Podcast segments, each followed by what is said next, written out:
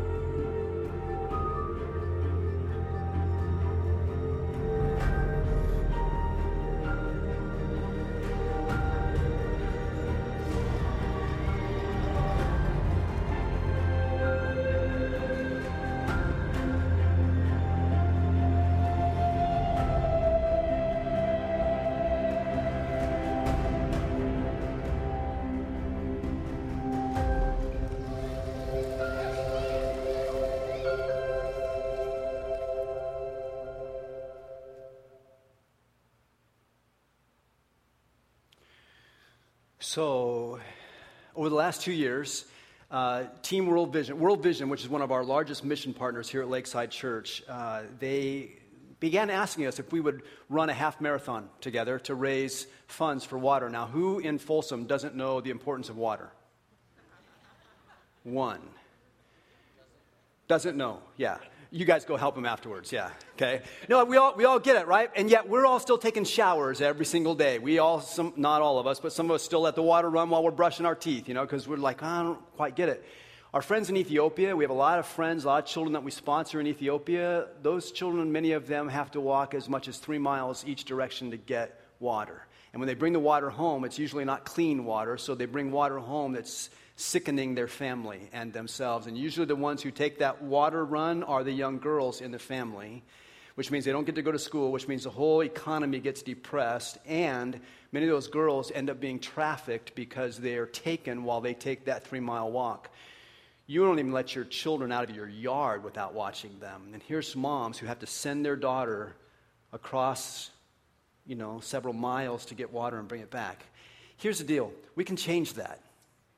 We can change it. We can make a difference in that. We can't change the whole water problem around the world, but we can change some of it. So over the last couple of years, we've had over 100 Lakesiders run with Team World Vision to raise funds to be able to provide good, clean,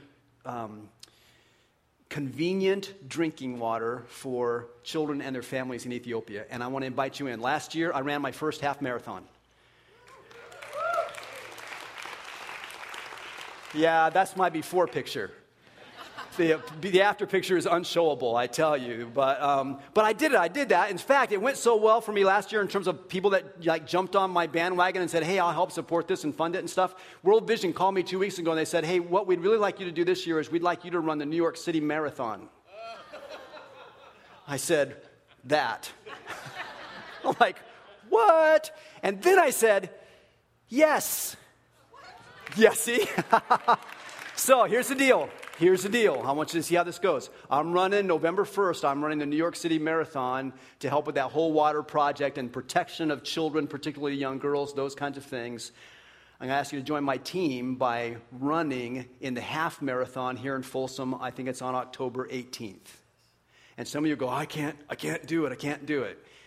Neither could I. But you can, and some of you have done it before, and some of you are going to do it this year, and I want you to be involved in it. The video you saw, there was another clip that I thought we were going to show, but it has this man right here. Johnny, why don't you stand up, please? This is Johnny Huddle. He's with Team World Vision. And Johnny's going to help us run this thing, and he's going to have a little Q&A session, a little meeting over here right up front at the end. And if you go, you know, I can't do that, or, you know, maybe I could do that, or you go, I don't want to do that at all, then come to the meeting. Okay, let Johnny talk to you, and you will sign up, and it'll be a fantastic time. And I'm going to be with you in that journey getting ready. So you're going to run a half marathon. I'm going to run a marathon. We're going to get something done for the kingdom of Christ. Would that be cool? Yep. Be awesome. All four of you. All right. All right, let me pray for us, and then we're going to look into Scripture. Lord, thanks for your book. Thanks for your heart. Thanks that you want to transform us and others. And you use us in heroic ways by doing sometimes mundane things to be able to change the world. So, Lord, work through us, and in our time together tonight, work in us and teach us to be who you want us to be. We pray in the name of Christ. Amen. All right, you guys, let's jump into Scripture here a little bit. There are people in this world who were born to privilege. You may have met some of them. There was a little girl born. We just did baby dedications. There was a little girl born a few months ago. They named her Charlotte. But her real name is a lot longer than that because she's a princess, and princesses have really long names, lots of names piled on top of each other. But kind of her short name is Princess Charlotte, and she got a big brother named Prince George. And they were born into privilege. And when they get old enough, they will be able to go anywhere they want on the planet, because they're a prince and a princess. And that's just how it works when you're born into privilege. Some people are born into privilege. Some people come into privilege not because of what they've done, but because of something that someone else has done. So like President Obama's daughters, they got to go to Europe this summer. And they did a lot of really great stuff helping others while they were in Europe. But I'm telling you, they got to go where presidents' daughters get to go. Places that you and I on our normal tourist itinerary don't get to go. Do you know why? Because of privilege. Now, some people were born into privilege. If you were a follower of Jesus Christ, you were born again into privilege. It's an amazing thing that God invites us into, and he says, hey, you want to be a follower of Jesus? Then I'm going to make you part of my family. I'm going to bring you into this place of privilege. And so if you have your Bible with you, why don't you open up to 1 Peter chapter 2. And let me read a scripture, then we'll read some more. So keep your finger in this passage. This is the only one we're going to be in today. But let me read a passage for you that describes when you are born again as a follower of Christ, some of the things that he says about you. 1 Peter chapter 2, verse 9. Peter writes this, "But you are a chosen people, a royal priesthood, a holy nation, God's special possession, that you may declare the praises of him who called you out of darkness into his wonderful light."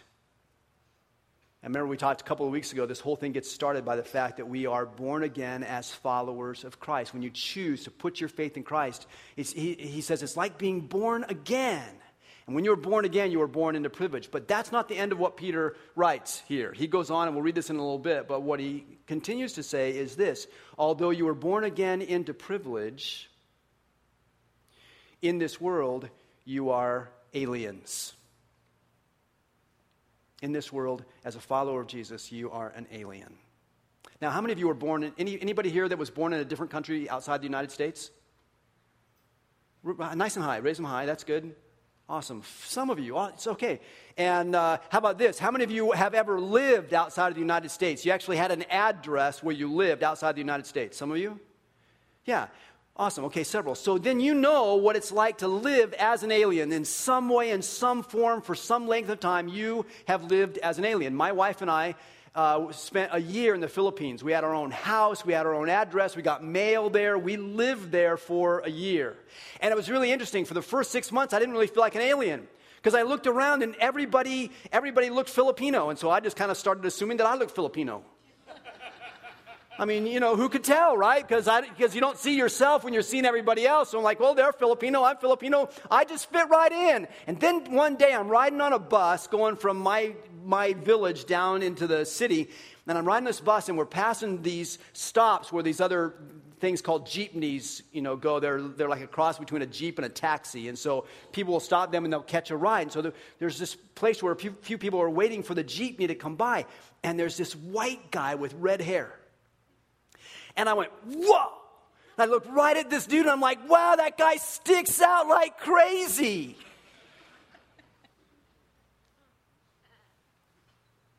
And then I realized I'm that guy. Everybody looked Filipino, and I thought I did until I saw that guy, and I didn't look Filipino at all. And I realized that I was an alien. See, it's different for aliens. Aliens see things differently. Aliens believe things differently. Aliens live differently. If you have been an alien in one country when you were from another country, you knew that you didn't see things the way everyone else saw them. You didn't see history the same way. You didn't see culture the same way. You didn't see government and politics the same way. You saw it, you believed it, you lived it differently. And so did I, because I was an alien. Now, when you put your faith in Jesus, you were born again into privilege. You were a chosen people. You were a holy nation. You were a royal priesthood. You were God's special possession.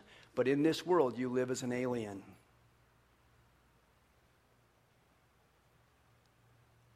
Listen to what Peter says when he goes on in verse 11 of chapter 2.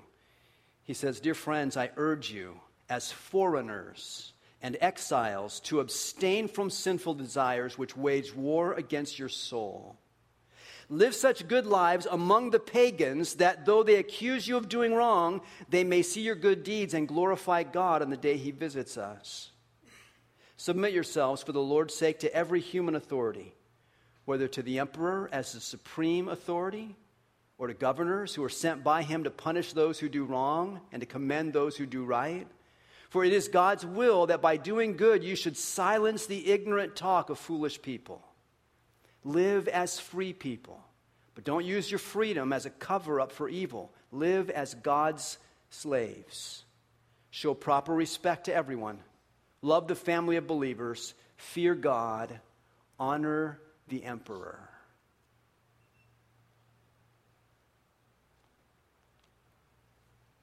As a follower of Jesus Christ, you live in this world as an alien. You are different from the people of this world. You share a different father from the people of this world.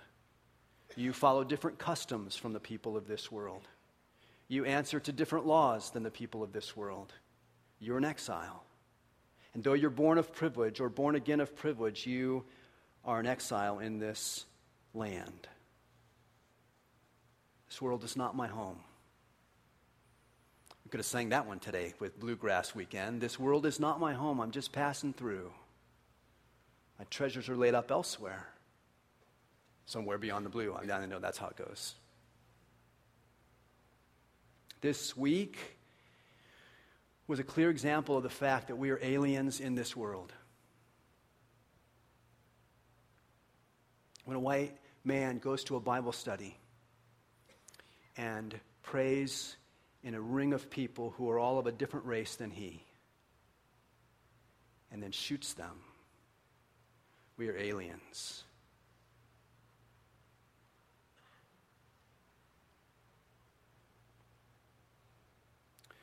Fortunately for us and for our world, we got a glimpse of home when the people in that church, where their loved ones died that day, they forgave that young man. That's a glimpse of heaven that is not understandable by this world's culture. It's because those people around that church are aliens, just like us. We are the same, we and them.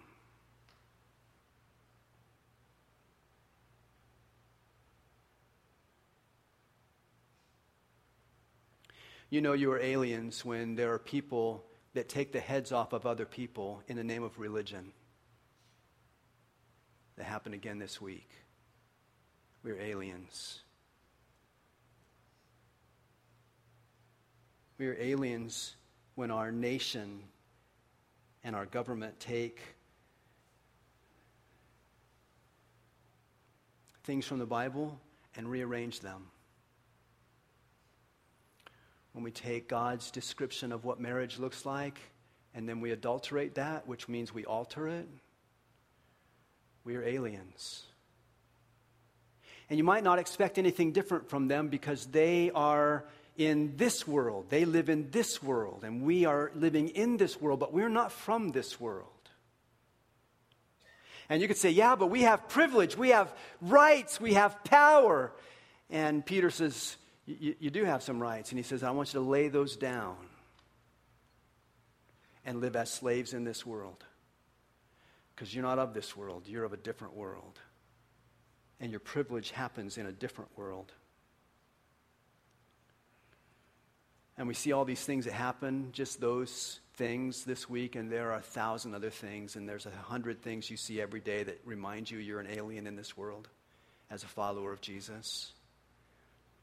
And you may get confused by it. It may not fit your sense of right and wrong. It may not fit your sense of what's square in the world, what's right in the world, what's the way it should be in the world. But you have to remember that aliens see things differently and believe things differently and live differently. And so there's a question that Peter really raises for us. How do we live as aliens in this world? We know how to live as natives because we sort of grew up as natives. Even if we grew up in the church, we sort of grew up as natives because we're surrounded by the natives of this culture. But once you cross the line of faith and you put your faith in Jesus Christ, and now you become an alien, it's like, I don't know how to live as an alien in this world. And sometimes we get confused about how we should behave and what we should agitate for and what kinds of things we should do. And you're like, I don't know how to live as an alien for Christ's sake in this world. Well, Peter describes it for us. He says in verse 12, I want you to live such good lives among the pagans that though they accuse you of doing wrong, they may see your good deeds and glorify God on the day he visits us.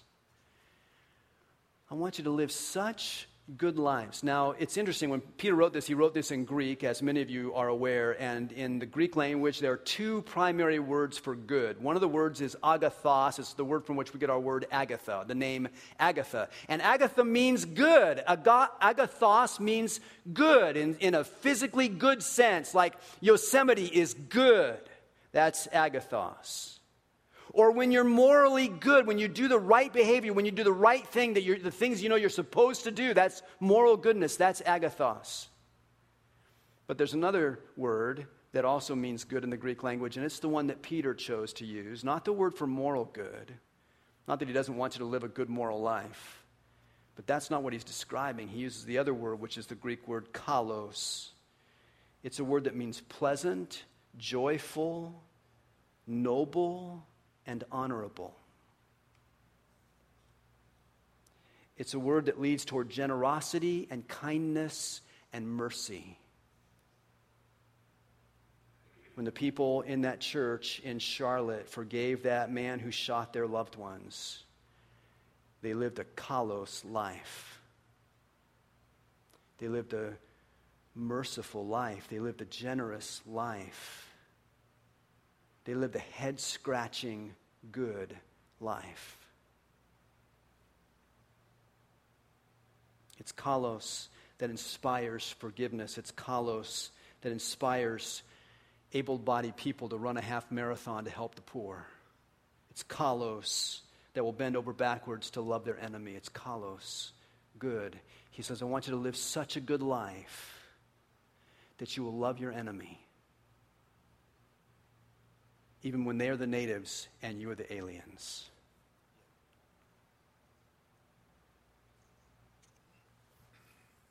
You know what? You know what the pagans around us need to see these days?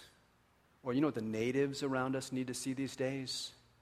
They need to see followers of Jesus who live a beautiful life. Not a moralistic life. Not a finger-wagging life. A good life. A life filled with mercy, a life filled with grace, a life filled with goodness. I believe the world doesn't need to see any more angry Christians. I think we've seen enough of that. But what it needs to see a lot is Christians living a good life, such a good life that in the end, though they talk bad about us, they will say, but those people loved others, and those people even loved me. That's a big reason why we run a half marathon, to say, I'm doing this for somebody else. This is not about me. It's about somebody else. It's a big reason we bring food in for the food bank, because we say it's not about us, it's about them. It's about how do we live such a life that they see beauty and wonder and generosity through us. He says, I want you to live that kind of life. And we haven't always been good at it, because we tend to read 1 Peter chapter 2, verse 9, that says we're privileged. We've been born again into this royal family, this holy nation. We're God's special possession, so we haven't always done well at living these good, beautiful lives that God calls us to. And sometimes we don't know where to start. And Peter gets that, so he goes, hey, let me tell you where to start. So I'm just going to help you figure out where to start today. There's more, but let's just start. Let me read a few of these verses. Chapter 2, verse 13. I'll remind you, it says, submit yourselves for the Lord's sake to every human authority, whether to the emperor as the supreme authority or the governors who are sent by him to punish those who do wrong and to commend those who do right. Verse 18, slaves, in reverent fear of God, submit yourselves to your masters, not only those who are good and considerate, but also to those who are harsh. Chapter 3, verse 1, wives, in the same way, submit yourselves to your own husbands, so that if any of them do not believe the word, they may be won over without words by the behavior of their wives. And verse 7, husbands, in the same way, be considerate as you live with your wives, and treat them with respect as the weaker partner and as heirs with you of the gracious gift of life, so that nothing will hinder your prayers.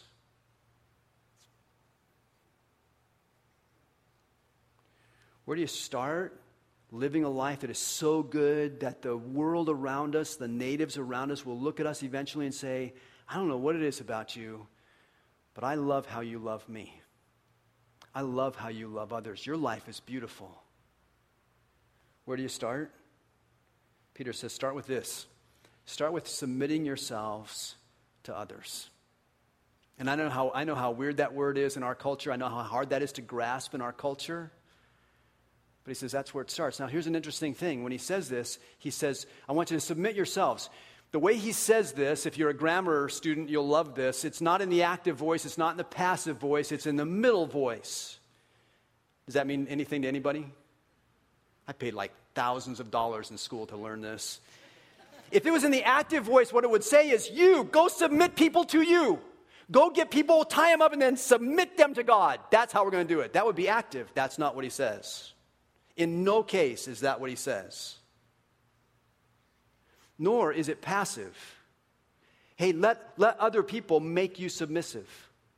Make you submit.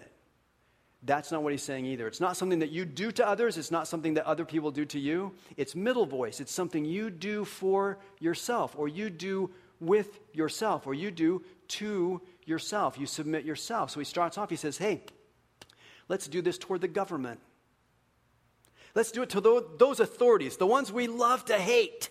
Let's do it to them. Let's try submitting to the authorities, even like the emperor. The emperor was a way higher authority than our president. You know why? Because we vote for the president. The emperor just became the emperor.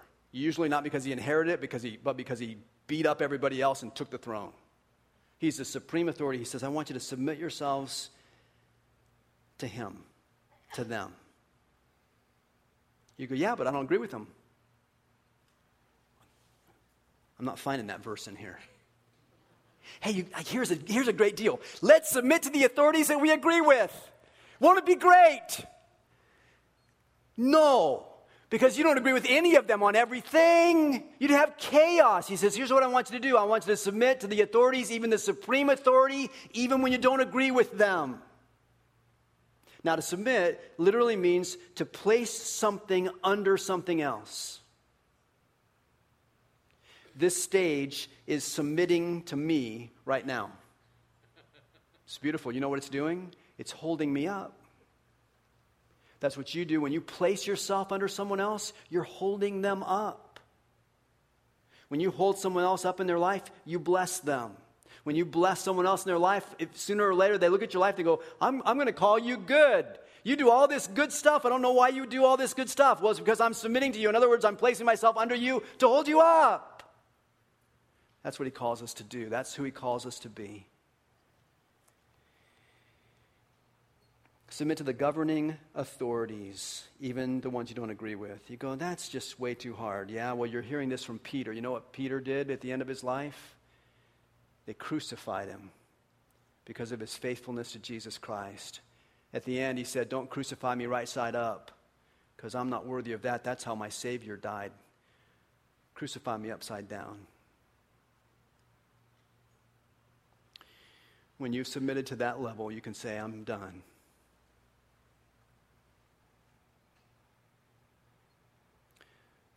Submit to the governing authorities. That's the first step in living that kind of good life.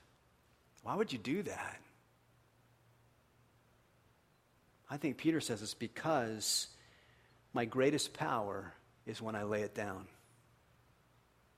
See, we're so upside down because we think we belong here as natives, but we're actually aliens, and everything's upside down. So our greatest power is when we lay that power down.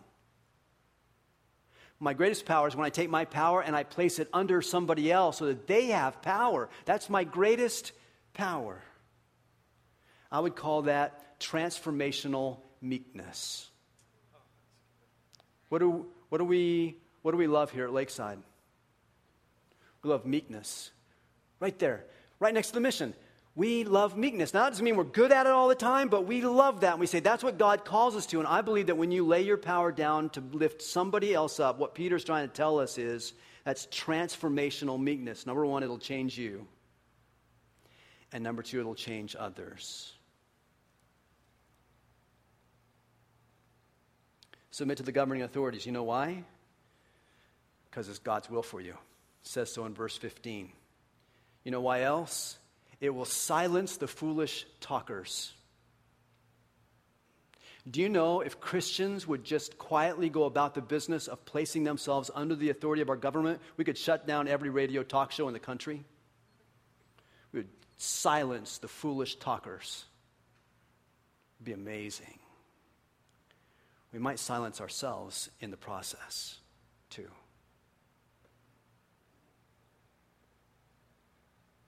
He says, you can practice this at work. He says, slaves, I want you to submit to yourselves. Again, you do this for yourself, to yourself. No one does it to you. I want you to submit yourselves to your masters. You go, I don't have a master and I'm not a slave. Okay, but you have a boss. He goes, I want you to submit yourselves to your boss. I want you to place yourself under your boss. You go, my boss is an idiot. Well, you said it, not me. I don't know. But... yeah, but what does Peter say? I want you to do this not only to those who are good and considerate. Great to have a good and considerate boss. But I also want you to do it to those who are harsh. Some of you probably have a harsh boss. Some of you probably have a boss you don't like to work for. Where do you start to live a good life, such a good life that the world sees you and they go, wow, that's different. Where do you start? By placing yourself under your authorities at work. Why? Because verse 21 says it's your calling.